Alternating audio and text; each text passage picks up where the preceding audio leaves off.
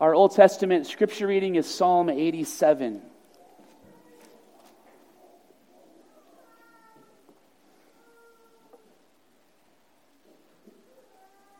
As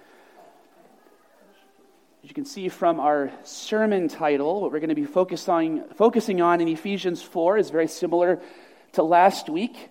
Uh, this week, under the heading of the Catholicity of the church, the oneness of the church, the way that the church unites that which the world divides. One of the things we must remember, and I'm not going to really have time to talk about it much in the sermon, but it is very important for this, is that this is not something new with the New Testament church. It was always God's intention.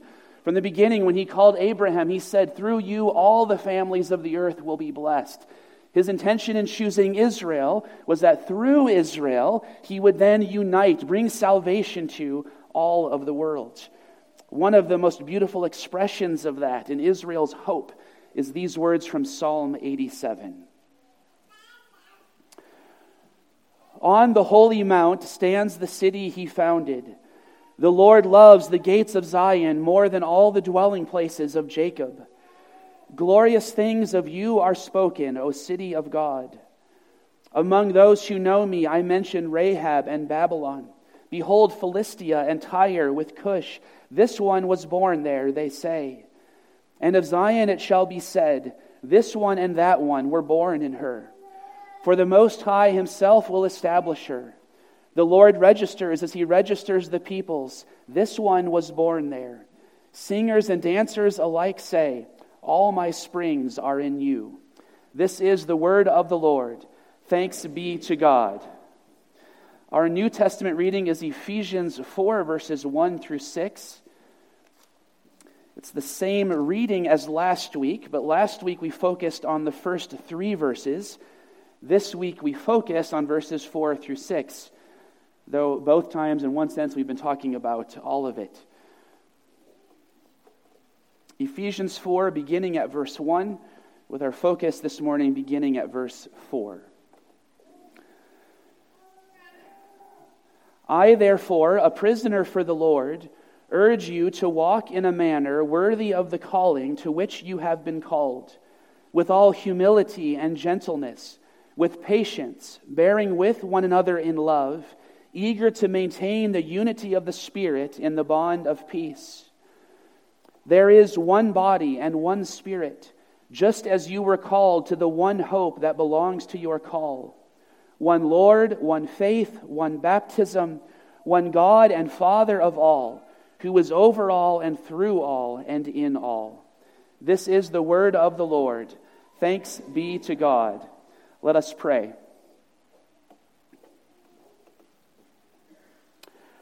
Our Father in heaven, as we have sought to acknowledge by our prayer at the beginning of the service, as we will acknowledge later by our prayer after the words of the institution of the Lord's Supper, so we seek to humbly acknowledge now that all the words that are spoken as we are gathered together are not something that we have control of, but are a matter of our humbly seeking your Spirit's presence among us.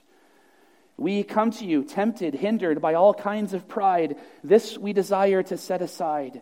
And we can only do this if you function in our hearts so that we might truly hear and receive your word, that we might be changed, shaped, formed by it, and that we might respond in faith to the promises that your word declare to us. We pray that you would cause this to be our experience through this, the preaching of your holy word. For we pray in Jesus' name, amen.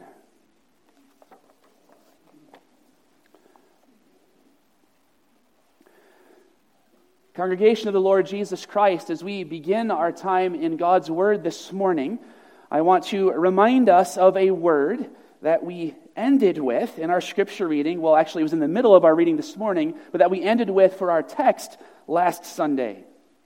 Verse 3 Eager to maintain the unity of the Spirit in the bond of peace. Whatever we are talking about in this passage, is something about which God's word calls us to be eager. Now, I've said this to you many times. I'll say something like this. You might remember that a few years ago we looked at this passage. Now, I realize none of us remember that. I actually didn't remember that. I Googled, I didn't Google actually, that'd be weird. My sermons aren't online. I searched, I have a database on my computer of everything I've ever written, all the notes I've ever done, and I searched for Ephesians 4. I had a vague sense that at a particular phrase I had done something, and it popped up that actually, three years ago, Reformation Sunday, we looked at this passage. And one of the things we noted then was that this word eager involves the energetic exertion of energy. That this word involves purposefulness, pouring ourselves into something. That it is not something we can simply say, Yes, I agree with that, and then sit back and see if it happens, but that it is challenging us to be devoting ourselves in the way of energy to the life that Paul here is describing. Well, remember from last week, what is that life? With all humility and gentleness, with patience, bearing with one another in love. I hope I can bring to mind right now at least what we talked about last week the challenge of this, the calling, the, the, the, mode of a life together that the apostle is assuming that what the church is is a bunch of people who are very different from each other, all jumbled together in community. That what the church is, is people with very different gifts of wisdom, some growing in some areas, some growing in other areas, and all tempted to then judge each other because of that. That what the church is, is people from different ethnic backgrounds, very different racial backgrounds, different cultural, economic backgrounds, all thrown in together. And that, of course, is challenging, difficult. And what God's word is here calling us to do in verse 3 is to be eager to maintain that unity.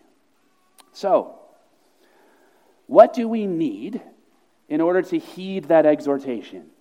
If we're going to do what God's word here calls us to do, what do we need? Well, there are at least two things. And the two main things we need are this we need to be encouraged by the bigness of what God is doing. All right? We need the sense that this is not, first of all, something we need to do. How did Paul say it in verse 3? Be eager to maintain what Paul is balancing there, what he's, what he's, in one sense, we could say trying to say, because he says it in so many different ways, is there's this thing you already have that you then need to be living in terms of. There's this thing you need to do, but it's already who you are. And so the first thing we need is to be encouraged, strengthened, energized by the bigness of what God is doing. That's my first goal this morning. I, want, I hope to challenge you in some fresh ways with a a vision, a picture, a way of talking about the unity, the oneness, the Catholicity of the church that hopefully will feel a little bit fresh to us. I want to challenge us in a new way, but to be encouraged by it. But what's the second thing we need? You see, whenever a theme gets really big and lofty, it is then tempting for us to put it in a book on a shelf wasn't that a, a wonderful, lofty, academic, abstract idea we just talked about? And, you know, uh, what's the metaphor, the idiom? It goes in one ear and out the other. And the bigger, the more lofty it is, even if it's a glorious spiritual gospel truth, we could be tempted to do that. So the second thing we need is to be really specific. We need some specific challenges of what it looks like to live this way as the church. And the fact that we need both of those things is why I broke this passage into two sermons, last week and this week. Now, it's not that one sermon does one, the other does the other. I'm trying to do both both times. What do we need? A fresh vision to encourage us of the bigness of what God is doing, and we need to get really specific. What should this look like? How do we do this? Those are our two goals this morning. We're going to look at this in three steps. First, well, actually, first, let me say the heading term is that what Paul is giving us, what he's, the picture he's painting and the life he's challenging us with, is the Catholicity of the church, the oneness, the unity, the diversity within the church. That's what he's setting before us. And we're going to look at that in three steps. First, the foundation for Catholicity. Second, the life of Catholicity. And then third, the hope of Catholicity. First, the foundation. Verses 1 through 3 what we looked at last week, we had that challenging exhortation to bear with one another in love. That told us that the church is the kind of place where you're going to need to bear with one another. So if you say, man, these people are this way, what? I mean, come on, what is going on? Paul completely anticipates that. And he says, well, here's what it means you do you bear with one another in love. Well, now what he is doing in verse 4 is he is now declaring, he's celebrating, he is beautifully announcing and painting a picture of the foundation for that. Why is this something we must do? Why is this who we are? Verse 4 There is one body and one spirit, just as you were called to the one hope that belongs to your call. Verse 5 One Lord, one faith, one baptism. Verse 6 One God and Father of all. What's the word that's repeated? Seven times, actually. It's the word one. Paul goes into a celebration of oneness. And he is saying this oneness is the foundation, the basis for the life he is calling us to live.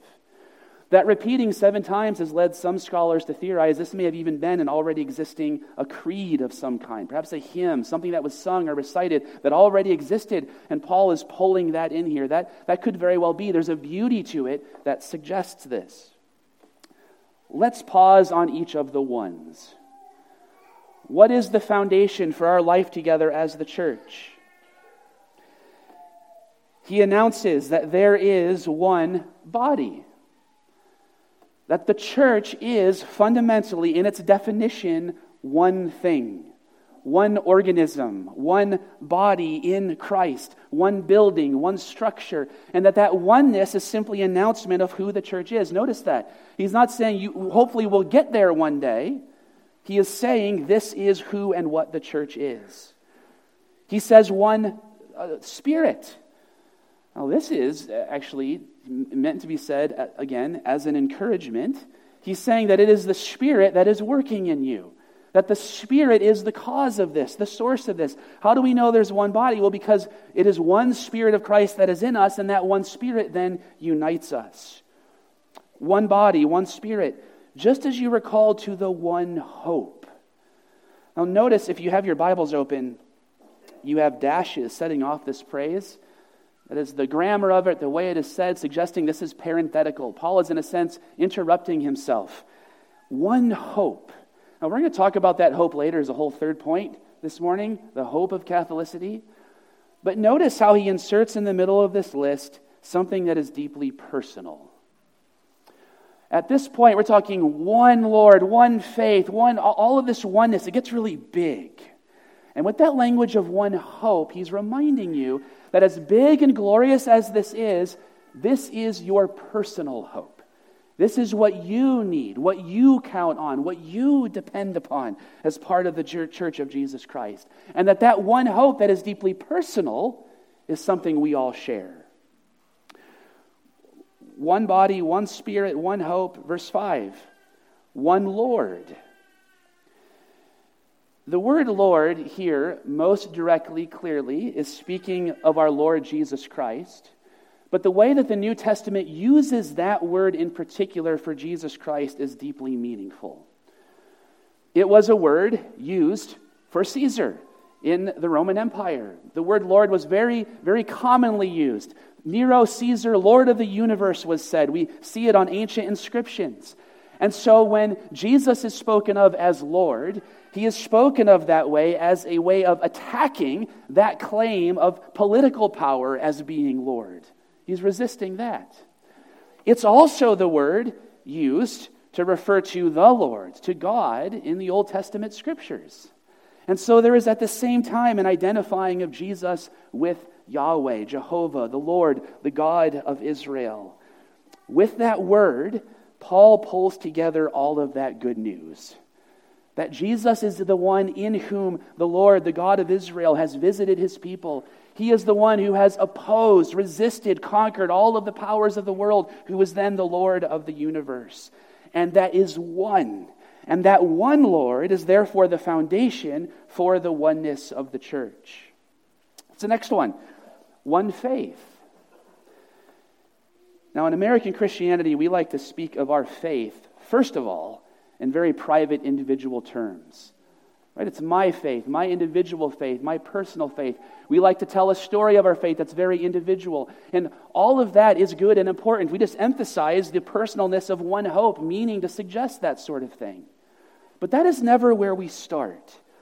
Paul here begins with there is one faith, that we all confess one faith. That the word faith here is referring not, first of all, to our personal experience of having faith, but it's referring to the content of our faith. We speak of the Christian faith. And he says here that there is but one.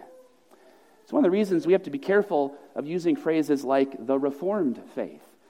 There is one faith, the Christian faith, and we are of the Reformed tradition within that one Christian faith regardless of how you want to parse out those words, what is the point that Paul is emphasizing? There is one faith that we confess. And he's saying this at a time, remember, there were no good old days. He's saying this at a time where Paul's letters had to make all sorts of doctrinal corrections, where he had to uh, really confront churches for very serious, grievous errors. And so when he says one faith, he's not saying, he's not looking around and saying, Isn't it great how we all agree on everything? He's saying, no, there just is one faith. And that is the foundation for our, our oneness. One baptism, that the sacrament by which we are publicly received as part of the church is one. And it is something that then unites all of us as the church. And then finally, one God and Father of all. I'm going to speak of that uh, more when we get to our third point. But notice how he grounds the oneness of the church in the oneness of God, the oneness of the Creator. And that's going to need to challenge us to think more bigly about, about what all of this means. Well, what does all of it mean? God's word, with that string of ones, seven of them, is saying this is the foundation for who we are as the church. It is the foundation for the life described in verses 1 through 3 for how we are to live together as the church. And this means far more than just, all right, we need to get along. It means far more than just we should emphasize what we have in common with other Christian traditions, though that also is true. Theologians for for centuries, for thousands of years, have reflected on what this oneness of the church means, especially when we are challenged by Paul's language in verse 6 of the basis for it being that there is one God and Father of all, that God as creator is the basis. What is this Catholicity, this oneness of the church? It is the fact that we saw last week that the church is the place where that which divides the world is combined. That the lines along which the world divides itself are not honored. That the church is the place where we are able to bring together that which the world divides. Differences in age and generation, differences in culture, differences in socioeconomic status, political differences, all of these things are to be brought together in the church. It is the place that the Reformed theologian Herman Bavinck emphasizes this. Catholicity, the oneness, the fullness of the church, means also the fullness of our humanity. Meaning, you don't just bring into the church the spiritual part of you, but the wholeness of what it means to be human is included in the life of the church. That all of, of our work through the week, all of culture, all of relationships, all of humanness, the wholeness of it is included. And that is what God is doing, is including that. It is the Catholicity of the church unites space, that which is divided across space. That here we are gathered for worship, knowing there are Christians on the other side of the world gathered for worship, gathered at the Lord's table at this heavenly feast. And as they gather at the Lord's table and we gather at the Lord's table, we are gathering at the same table that the church is, first of all, an international community. That we gathered here, what we care about most of all and first of all, is our unity with brothers and sisters all around the world, speaking very different languages, very different cultural practices, and the church unites that. What matters to us most is that elsewhere in the world, the same faith, the same creed is recited, the same baptism is received, the same Lord's table is being experienced. It also, as the writer J.J. von Allmen in the 1960s wrote, it also unites space and heaven and earth. That part of the oneness, the Catholicity of the church, is that that oneness cannot be broken. So that the saints who have gone before us into heaven, we continue to experience a oneness with. In fact, the apostle in Hebrews 10 and 12 speaks of this that we gather for worship, we gather with those who have gone ahead of us into God's presence. So that that oneness of the church is a spiritual bond in Christ that not even death can break. It is a oneness across time.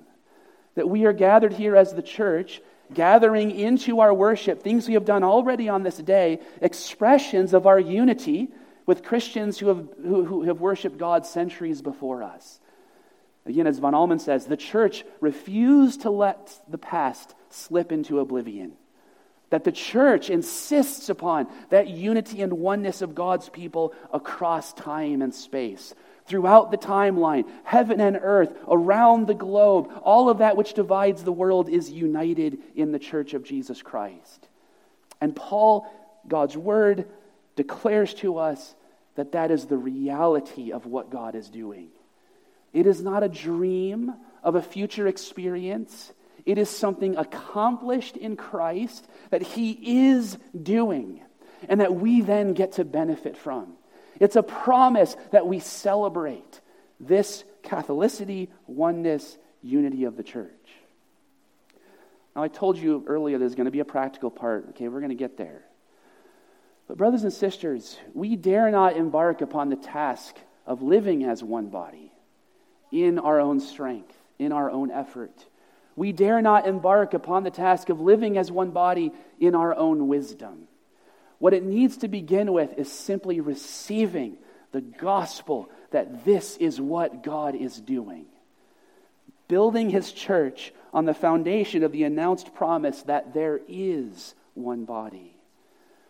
You see, brothers and sisters, this gospel is what the world needs.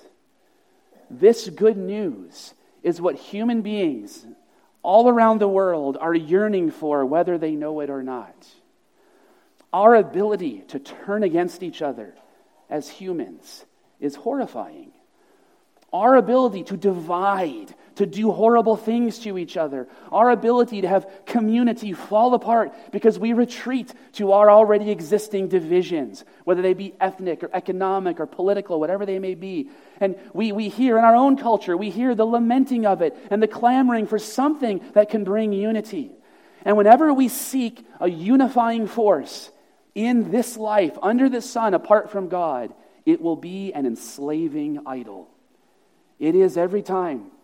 And humans, then, we can despair. It's like we're caught between. We're either always just killing each other, or we're always submitting ourselves to some enslaving power that claims to be the one. Some politician, some leader, some empire, some nation, some constitution, some document that can just be the source of holding it together. All of it is an enslaving idol.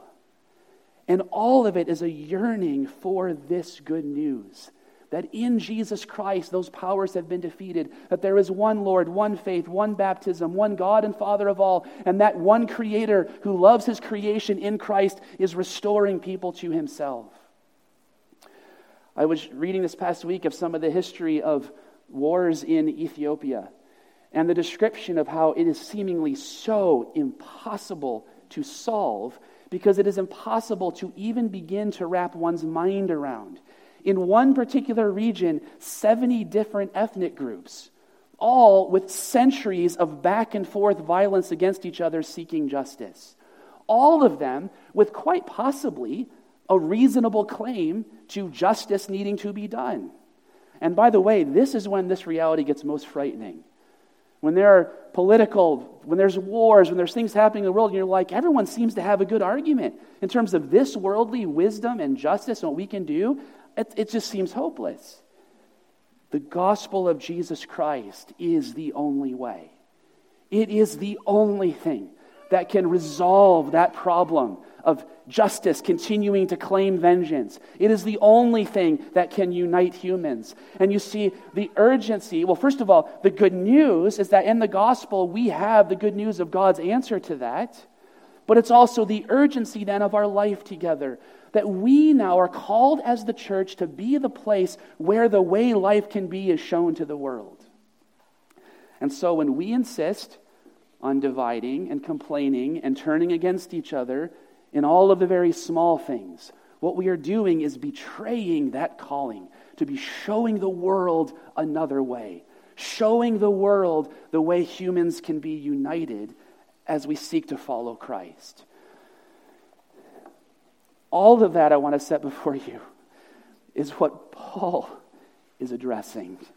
It's what he is announcing in the gospel. Second, that is the foundation for Catholicity.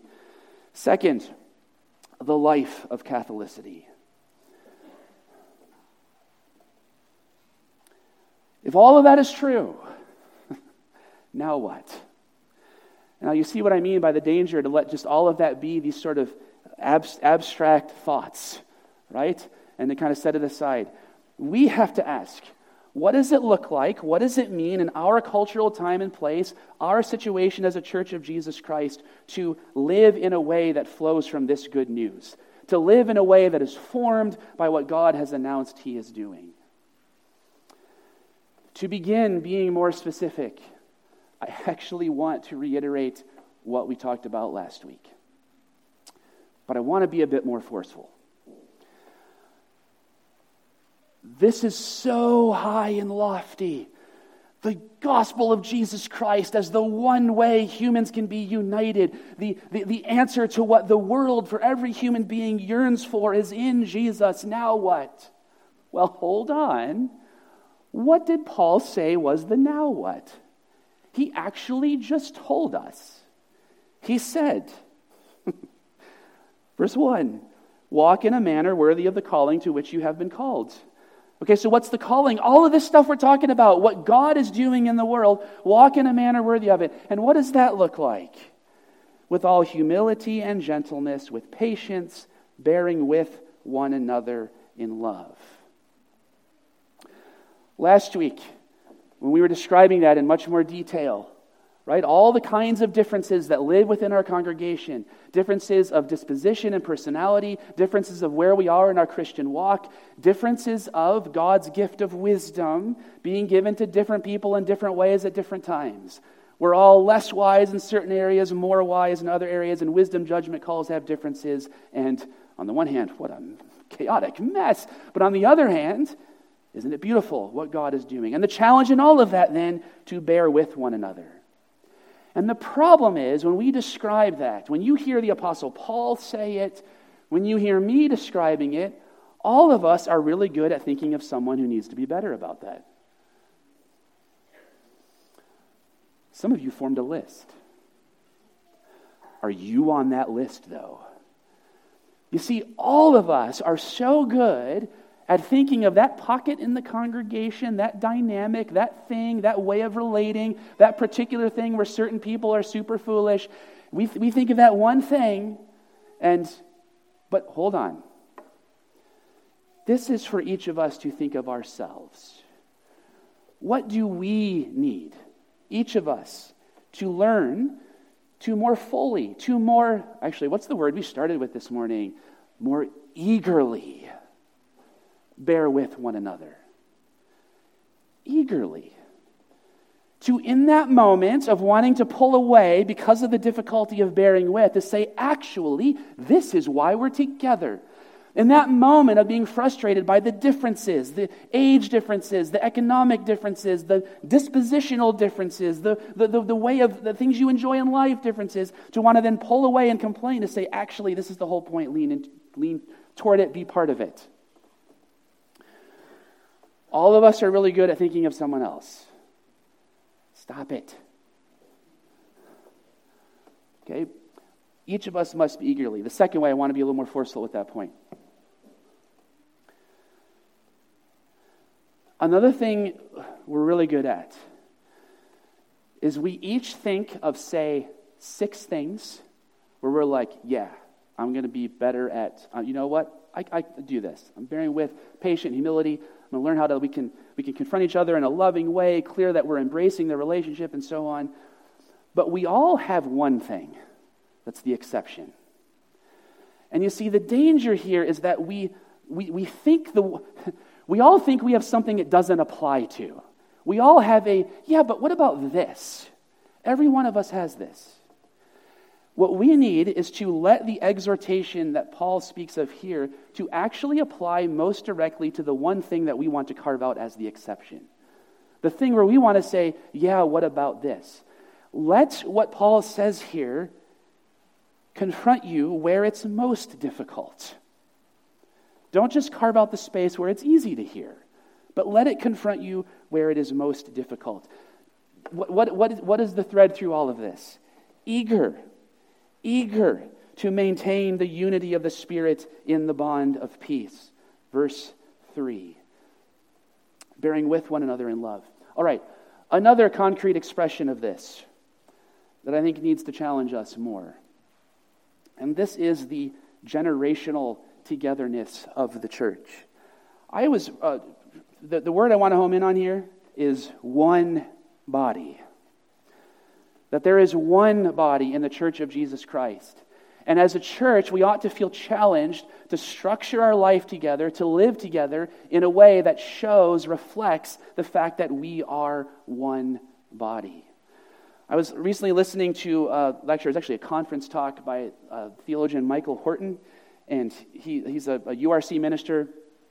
And he was speaking on this passage, Ephesians 4, verses 1 through 6. And I actually was listening to him because I wanted an example of his speaking style. That's all I was in it for, and I found this one somewhat randomly. And it was a conference, so he was very kind of pro- professorial and staid and you know, carefully presenting material, presenting an argument. But he got really amped up at one point. And the place where he got amped up was applying Ephesians 4, verses 1 through 6, to the way we structure the life of the church in our whole, whole family, generational, everyone together mode of fellowship.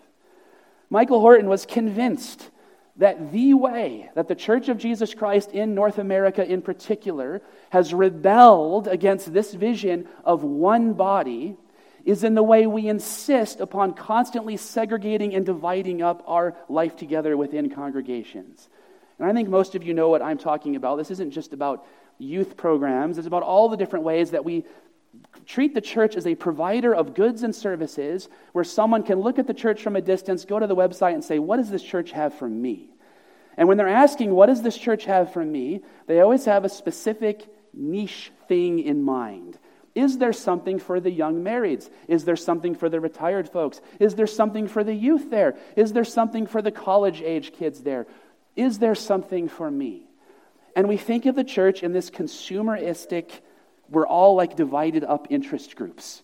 We're all divided up affinity groups. And we expect the church then to provide it for us in a divided up way. Well, Dr. Horton, in confronting that, pointed specifically to Ephesians 4, saying what we need is a mode of life together as the church that, in a countercultural way, reflects the good news of what God's word announces here.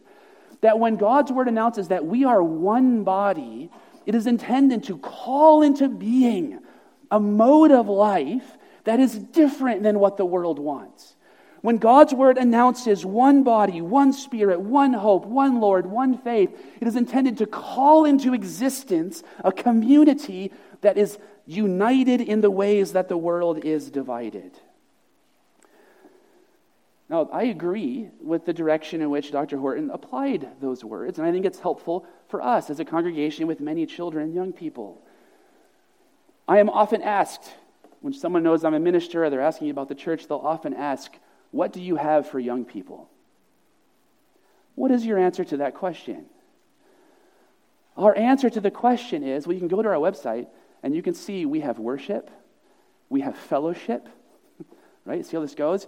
What do you have for young people? We have the church. And the calling of the church is to include our children and young people in that one body.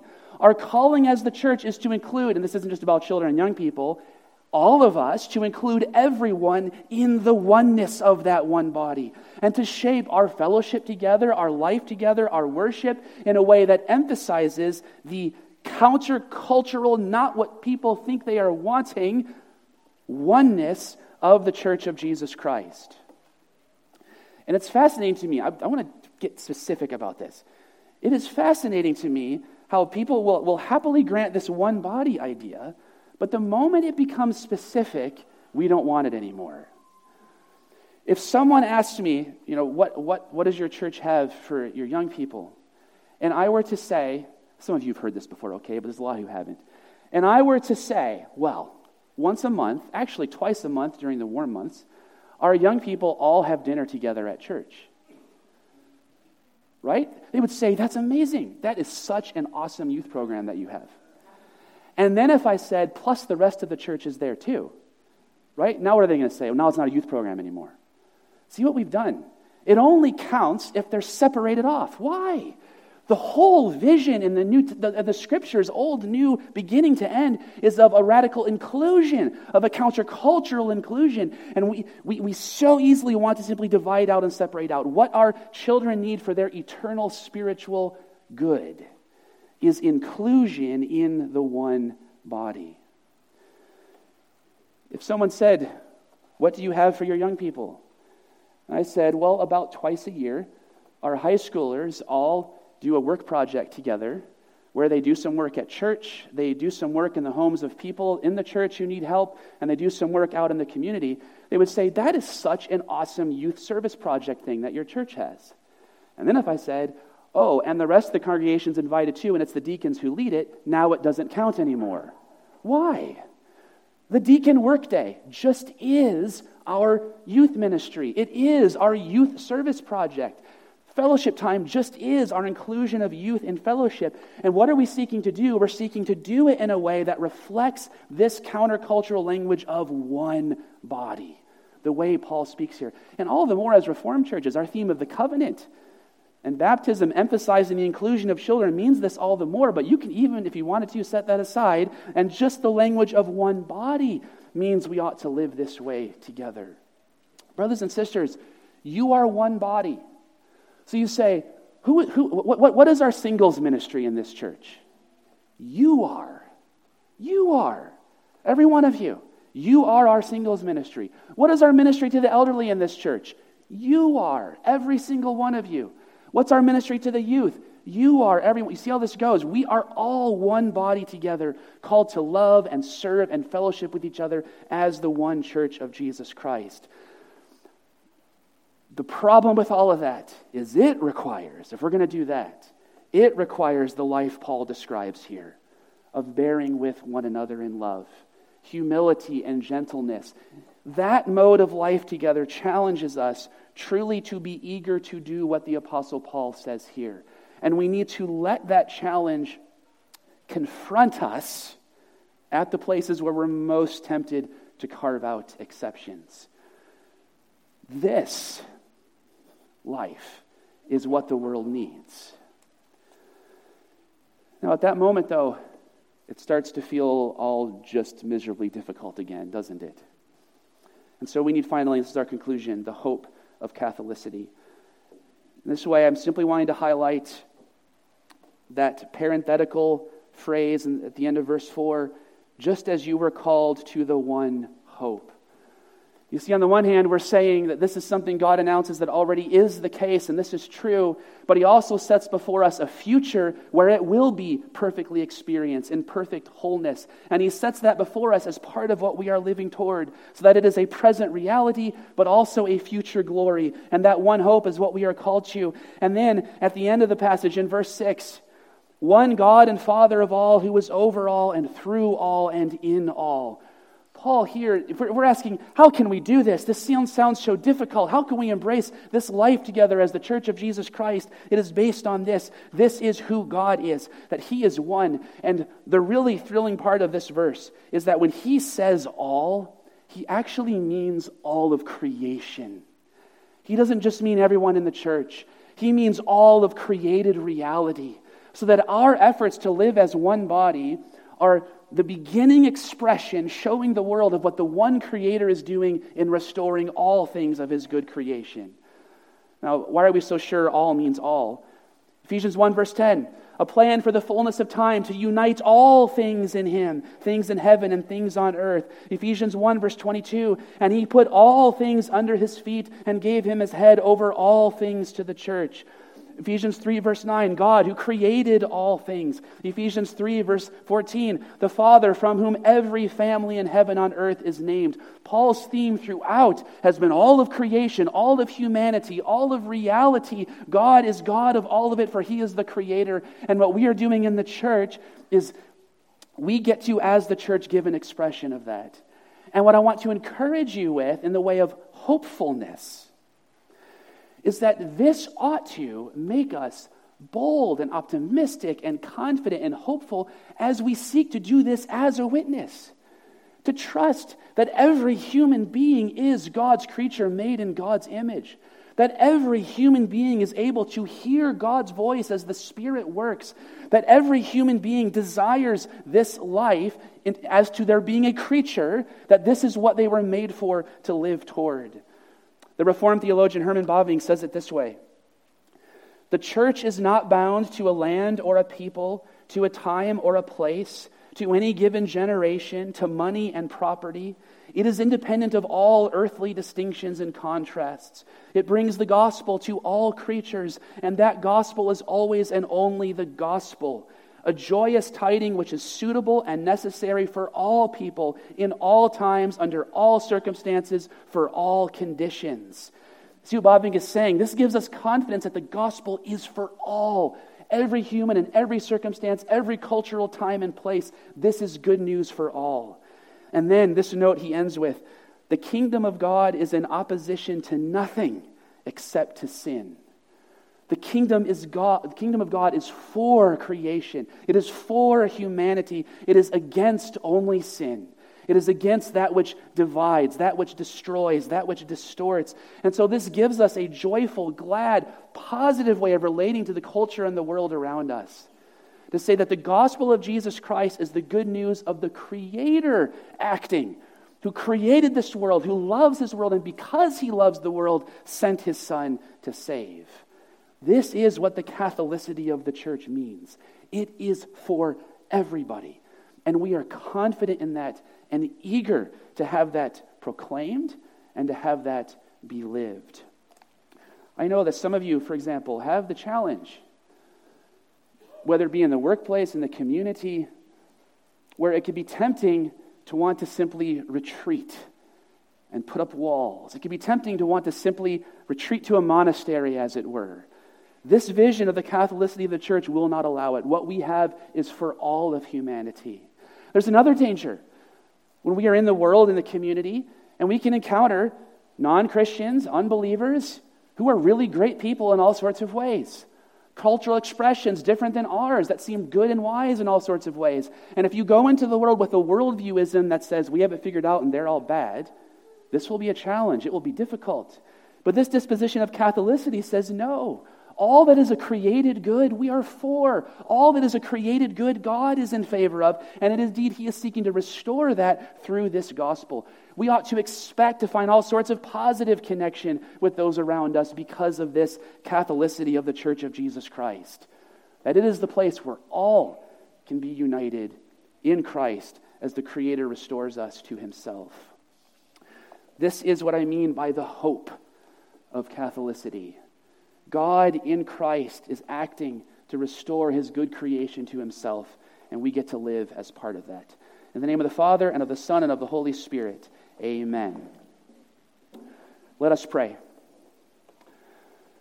Our Father in heaven, we thank you for this good news, and we pray that you would give us this life as we seek to live faithfully as the church of Jesus Christ. For we pray in Jesus' name, amen.